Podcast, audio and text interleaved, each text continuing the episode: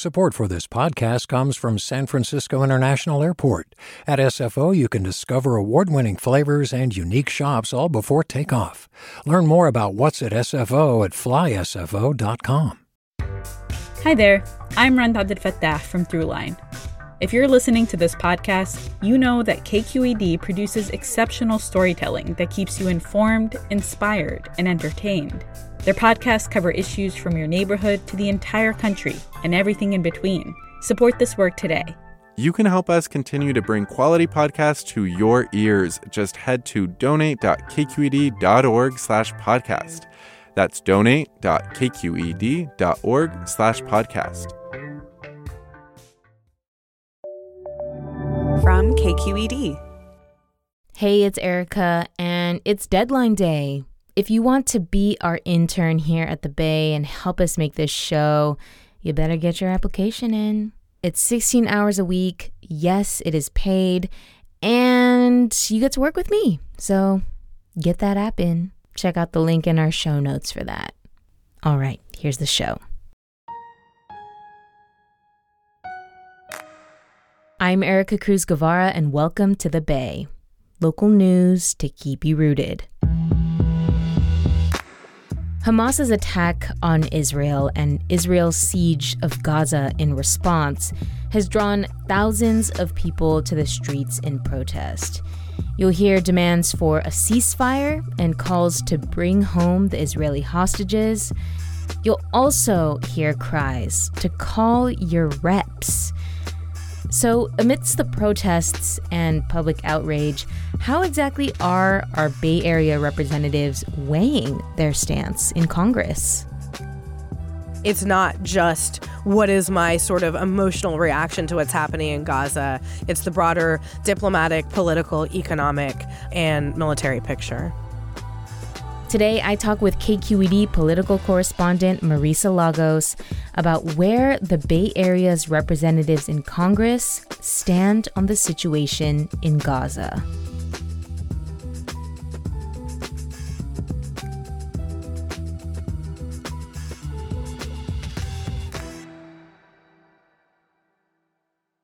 So, Marisa, we sent you on a little journey to see where the Bay Area's elected leaders and our congressional delegation stands on Israel and Palestine and what's happening in Gaza. And one person that you wanted to talk to to sort of get inside the minds of these electeds was Congressman Ro Khanna. Remind us who he is and why do you want to talk to him? Well, one, because he's willing to talk. Honestly, he is one of our most accessible public officials in the Bay Area. And it's not just that he'll jump on the phone with you, it's that he's unusually sort of willing to be open about his thought processes and like answer tough questions, I would say. When he started his career, he was very much aligned with the sort of Bernie Sanders wing of the party. But over the years in Congress, we've seen him become a pragmatic progressive. There's I, thoughts that he might want to run for president one day. He represents Silicon Valley, and I think he often is taking a little bit of a less sort of reflexive progressive stance, one that's more nuanced, and one that at times might sort of alienate some of his constituencies, quite frankly.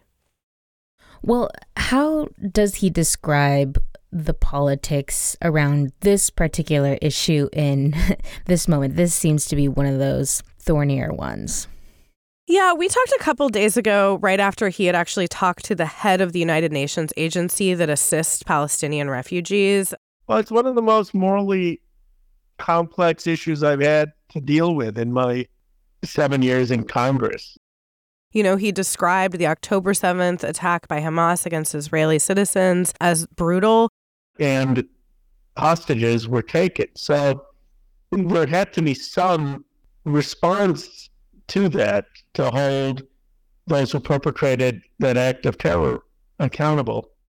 And I think that, you know, he was very clear in his feeling that while Israel has a right to, you know, defend itself, you cannot rationalize 500 civilian casualties in order to get to one Hamas fighter. It's just heartbreaking uh, to watch the devastation unfolding in Gaza. Uh, 1.5 million people displaced. Today, I hosted a members' briefing with the Commissioner General of UNRWA, he said 60 UNRWA schools have been hit with bombs.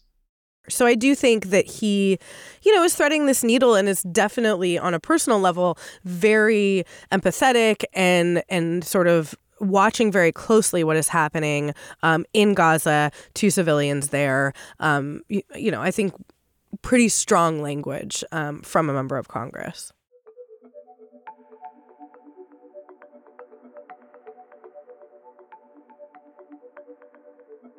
They shouldn't be bombing UNRWA schools. They shouldn't be bombing mosques, churches, hospitals. Even if they know that a Hamas terrorist is there for 500 civilians. Strong language, but that being said, what has his official position been on this issue? He opposes a ceasefire like most members of Congress. He says that he cannot make that argument. This is been the biggest trauma for the state of Israel since its founding.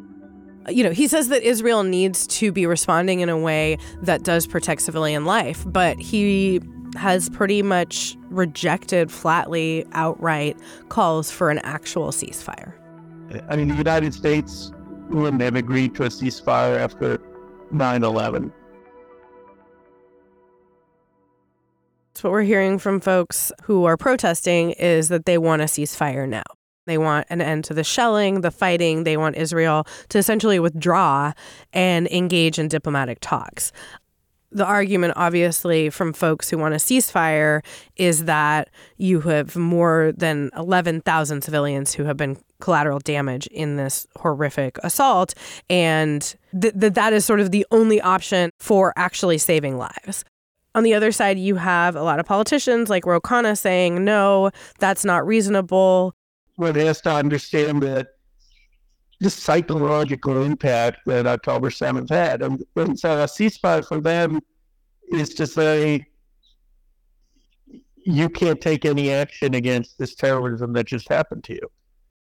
Why is that, Marisa? Like, how does someone like Ro Khanna, who is seeing what's happening in Gaza and is uh, pretty horrified by it.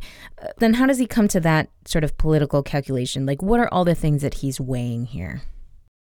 Well, I think he's thinking about both his sort of personal beliefs around this. I think he's thinking about what a ceasefire means.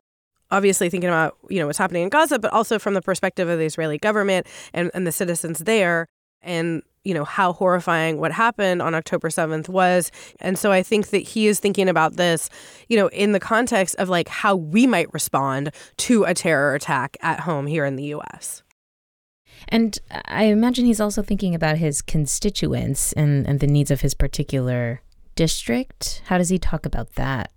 Yeah, I mean, I think he's definitely listening both to constituents who are calling and writing and protesting in the streets. I think to be clear, it's not to say that for someone like him, he's only hearing from constituents calling for a ceasefire, right? And certainly the constituent feedback uh, has an impact.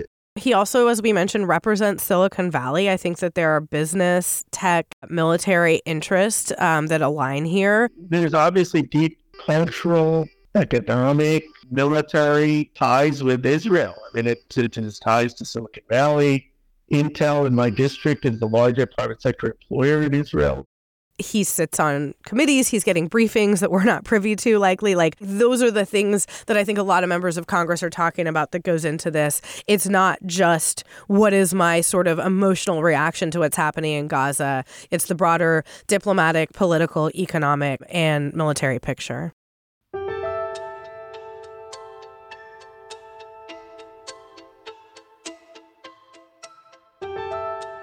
Well, zooming out here, how does Ro Khanna's stance on this issue, which is to oppose a ceasefire, how does that square with the rest of the Bay Area's congressional delegation? Are most Bay Area representatives pretty much on the same page on this?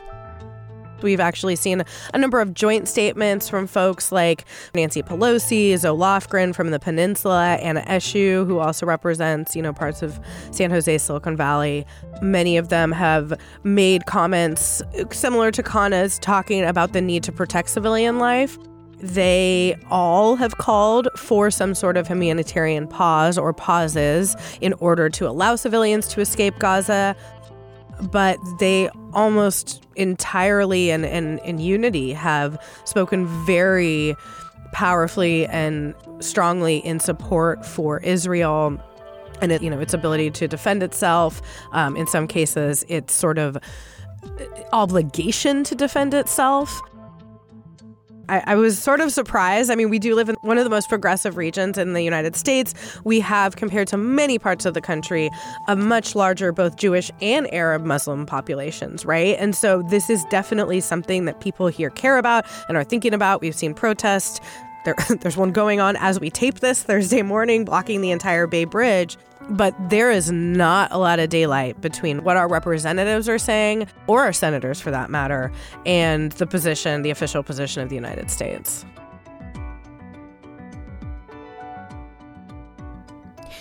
Coming up, why most Bay Area Congress members oppose a ceasefire in Gaza, all except for one. We'll be right back.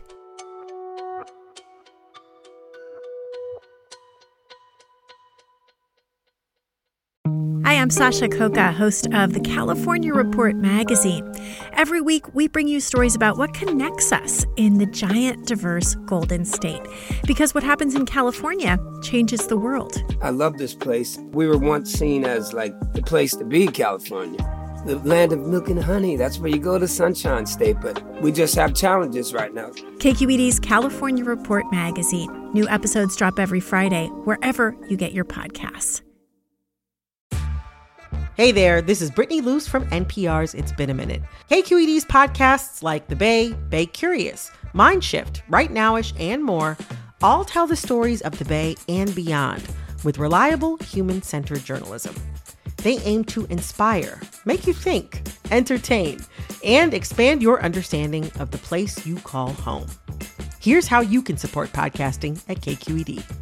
Showing your support is easy, and you can join Brittany in supporting KQED Podcast too at donate.kqed.org slash podcast. That's donate.kqed.org slash podcast. Well, can you maybe tick through some of the notable folks uh, and, and, the range of their um, stances on this, Marisa, and especially like the folks who are opposed to a ceasefire. Why why is that? I mean, Nancy Pelosi called a ceasefire a gift to Hamas. Other than Joe Biden, I feel like she has spoken most personally about this issue. They're both Catholic, they've spent time in the region. Mike Pappas was their head of the Interfaith Council, and he said that, that Christians, Catholics, everyone, every religion was mourning for the Israelis and sending their support. She was on stage with us in October here at KQED and has been just absolute in her support for Israel. I mean, I'm not a big fan of the current government of, of Israel, and all that you say is of concern. But none of it, none of it makes any difference when a, when a military force comes in and starts killing civilians and uh, kidnapping, and the rest. Other members of Congress are maybe sort of less personally attached to this or just don't have the kind of history that somebody like Nancy Pelosi does. Kevin Mullin, for example, on the peninsula, a relatively new member of Congress, he has also supported Israel defending itself. He has called for a humanitarian pause. These members, whatever they're doing, um, and they are steadfast in their support for the Israeli position at this point, or at least Israel's you know, ability to defend itself are definitely getting their own sort of incoming from their constituents. And I think, yeah, I think it's a tough one. I think it's a tough one for all of them. Okay, so for the most part, California's congressional delegation is pretty lockstep on this, as you say, but There is one huge exception, and that's Representative Barbara Lee, who represents parts of the East Bay, including Oakland. And she's kind of a lone wolf in terms of her position on the conflict compared to the rest of the California delegation, right? Tell me about that. She is the one member of our delegation from the Bay Area who has called for a ceasefire and actually co sponsored a resolution in Congress uh, calling for that you know, this fits with not just her district, but Barbara Lee's sort of historic positioning when it comes to conflict. Mr. Speaker, members, I rise today really with a very heavy heart. She is probably best known as the only member of Congress who voted against military authorization uh, right after 9 11. September 11th changed the world. Our deepest fears now haunt us.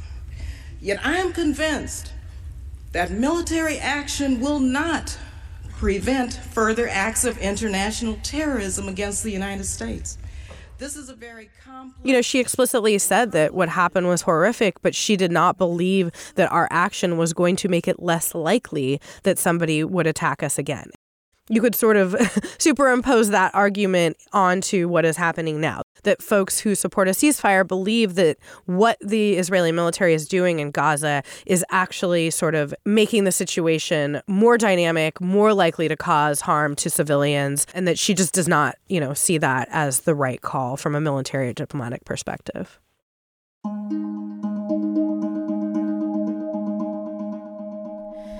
Well, it's so interesting to sort of uh, get a sense of all the different ways our uh, representatives are sort of weighing their decisions and how they're making them and how they're navigating it.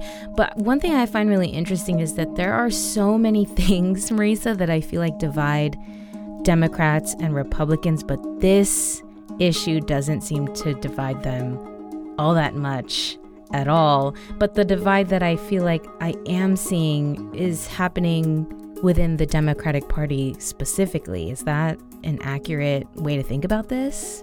A hundred percent. I mean, when you look at the actual voters, if you look at the public, Democrats are pretty split. NPR PBS actually put out a poll just this week. When you just ask about their sympathies in the conflict, it was evenly split between Israel and Palestinian groups. Even more striking, is that you have more than half of Democrats saying that Israel's response so far has been too much. That's 56% of Democrats. Meanwhile, around 52% of Republicans say it's been about right.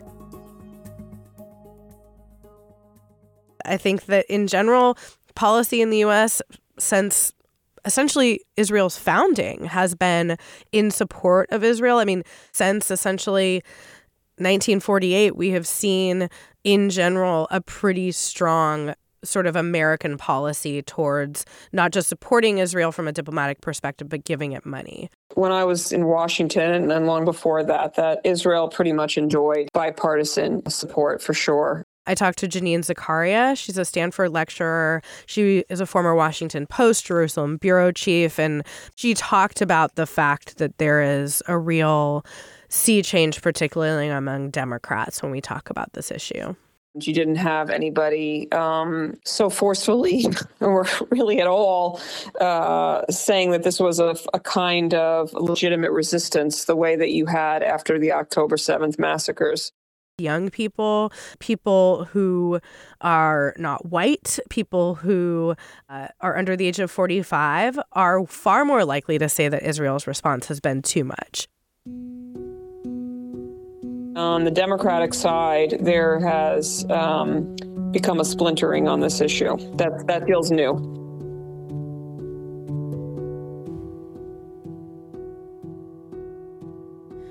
Well, what is this all going to mean moving forward, Marisa? That uh, we are seeing some of these fissures and these splits uh, among Democrats on this issue, especially with the election you know, I don't see that this issue is going to threaten any individual member of Congress in the Bay Area.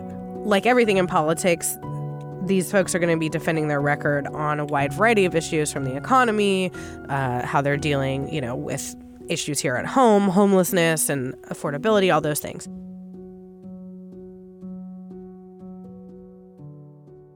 in general, people are not one issue voters for, uh, you know, that type of office. I, that's not to say nobody will take this into account and choose to change their vote.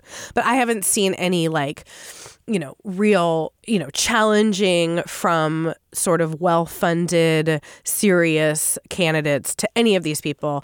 I think for Joe Biden, it's an open question. And I think this gets back to sort of this question of like, does it all matter? Does the protest matter? Does the calling of your representative matter? We have seen the language of even President Biden shift significantly over recent weeks as Israel's response has gotten more intense and has caused so many civilian casualties. You have a circumstance where the first war crime is being committed by Hamas by having their headquarters, their military, hidden under a hospital. And that's a fact. That's what's happened. Just Wednesday night in the Bay Area, the president defended Israel's assault on a hospital in Gaza. Um, but he's also talking very forcefully about, in the long run, a two state solution. But I can tell you, I don't think it ultimately ends until there's a two state solution. I made it clear to the Israelis I think it's a big mistake to, for them to think they're going to occupy Gaza and maintain Gaza. I don't think that works. And so I think you're going to see. Everyone I talked to, from you know the congressman to these experts at Stanford, said that is in part because of what the public is saying and doing, right? Like. I don't think they're going to change the American position towards Israel overnight. Um, but I do think that if you are in elected office, you are looking around and seeing where the public is, and you're going to if not switch your position immediately, at least be taking that into account as things move forward. Marisa, thank you so much. My pleasure.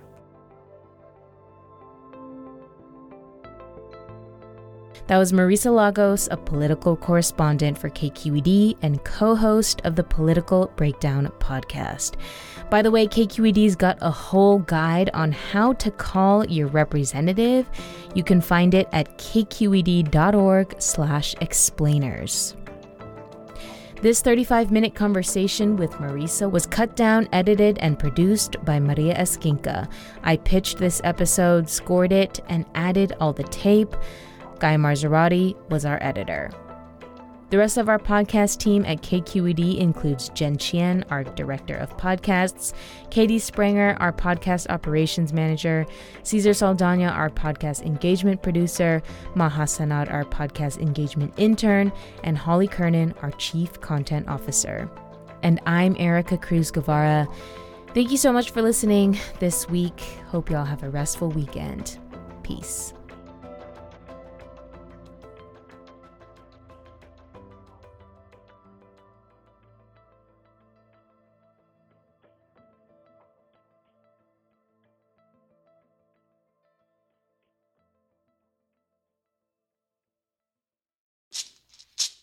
Hey, it's Glynn Washington from Snap Judgment. And if you love what you're hearing, and I know you love what you're hearing, please consider becoming a KQED member. You get special access to cool events, behind the scenes footage, and so much more. Plus, you'll sleep better at night knowing you did your part for the community you depend upon. It's in you. Please be in it. Visit donate.kqed.com org slash podcasts to sign up now. That's podcast with an S. Thanks.